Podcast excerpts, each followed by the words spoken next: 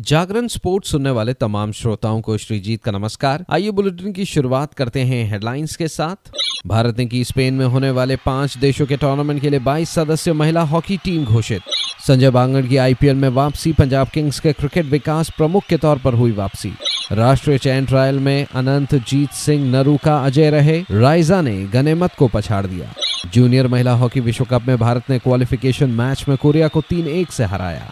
अब खबरें विस्तार से। पंजाब किंग्स ने पूर्व भारतीय बल्लेबाजी कोच संजय वांगड़ को आगामी इंडियन प्रीमियर लीग सत्र के लिए अपना क्रिकेट विकास प्रमुख नियुक्त किया। पूर्व भारतीय ऑलराउंडर 2014 में फ्रेंचाइजी के सहायक कोच थे, जब टीम उप विजेता रही थी। अगले दो सत्र में वह मुख्य कोच थे, जब टीम तालिका में निचले स्थान पर रही थी। संजय वांगड़ रॉयल चैलेंजर्स बैंगलोर के बल्लेबाजी सलाहकार थे, जिसके बाद अगले दो साल के लिए उन्हें टीम का मुख्य कोच नियुक्त कर दिया गया। पंजाब किंग्स ने पाँच खिलाड़ियों को रिलीज़ किया है, जिसमें तमिलनाडु के शाहरुख खान भी शामिल हैं।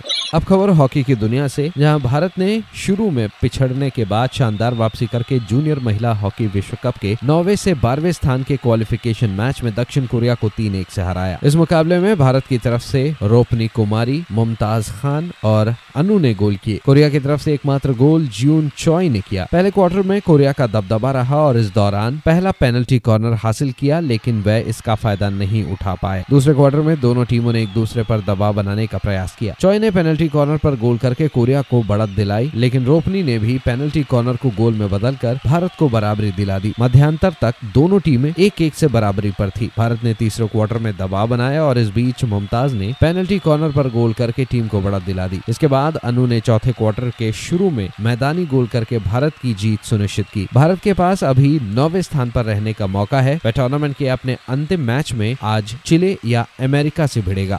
आगे बढ़ते हैं, एशियाई खेलों के रजत पदक विजेता और राष्ट्रीय चैंपियन अनंत जीत सिंह नरूका को पुरुषों की स्कीट राष्ट्रीय चयन ट्रायल एक में कोई विरोध नहीं मिला। जबकि रायजा डिल्लो ने महिलाओं के स्कीट ट्रायल में राष्ट्रीय चैंपियन गनेमत सेंकू को डॉक्टर करनी सिंह शूटिंग रेंज में हराया। राजस्थान के नरूका और हरियाणा की रायजा दोनों ने 60 शॉट के फाइनल में अट्ठावन निशाने लगाकर जीत दर्ज की। नरूका ने कुवैत के स्कीट शूटिंग के दिग्गज अब्दुल्ला अल राशिदी को कड़ी टक्कर दी। अंतिम क्वालिफिकेशन राउंड में 24 का स्कोर किया और संभावित 125 में से 121 स्कोर के साथ 40 खिलाड़ियों के मज़बूत क्षेत्र में शीर्ष पर रहे। इसके बाद वह छह सदस्य फाइनल में अपने पहले ही स्टेशन पर एक निशाना चूक गए, जिससे वह पूर्व भारतीय निशानेबाज शिराज शेख को आसानी से दूसरे स्थान पर पीछे छोड़ गए। शिराज ने छप्पन निशाने लगाए जबकि गुरजोत खंगूरा पहले पचास लक्ष्यों में पैंतालीस निशाने लगाकर तीसरे स्थान पर रहे।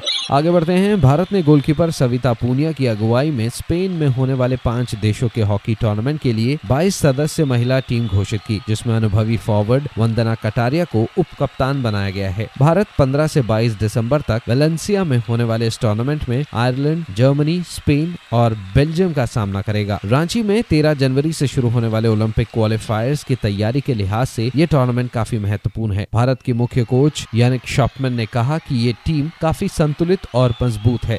तो फ़िलहाल इस अपडेट में इतना ही। खबरों का सिलसिला जारी रहेगा जागरण डॉट कॉम पर। और हाँ खेल जगत से जुड़ी तमाम बड़ी जानकारियों के लिए बने रहिए सिर्फ़ और सिर्फ़ जागरण डॉट कॉम पर। नमस्कार।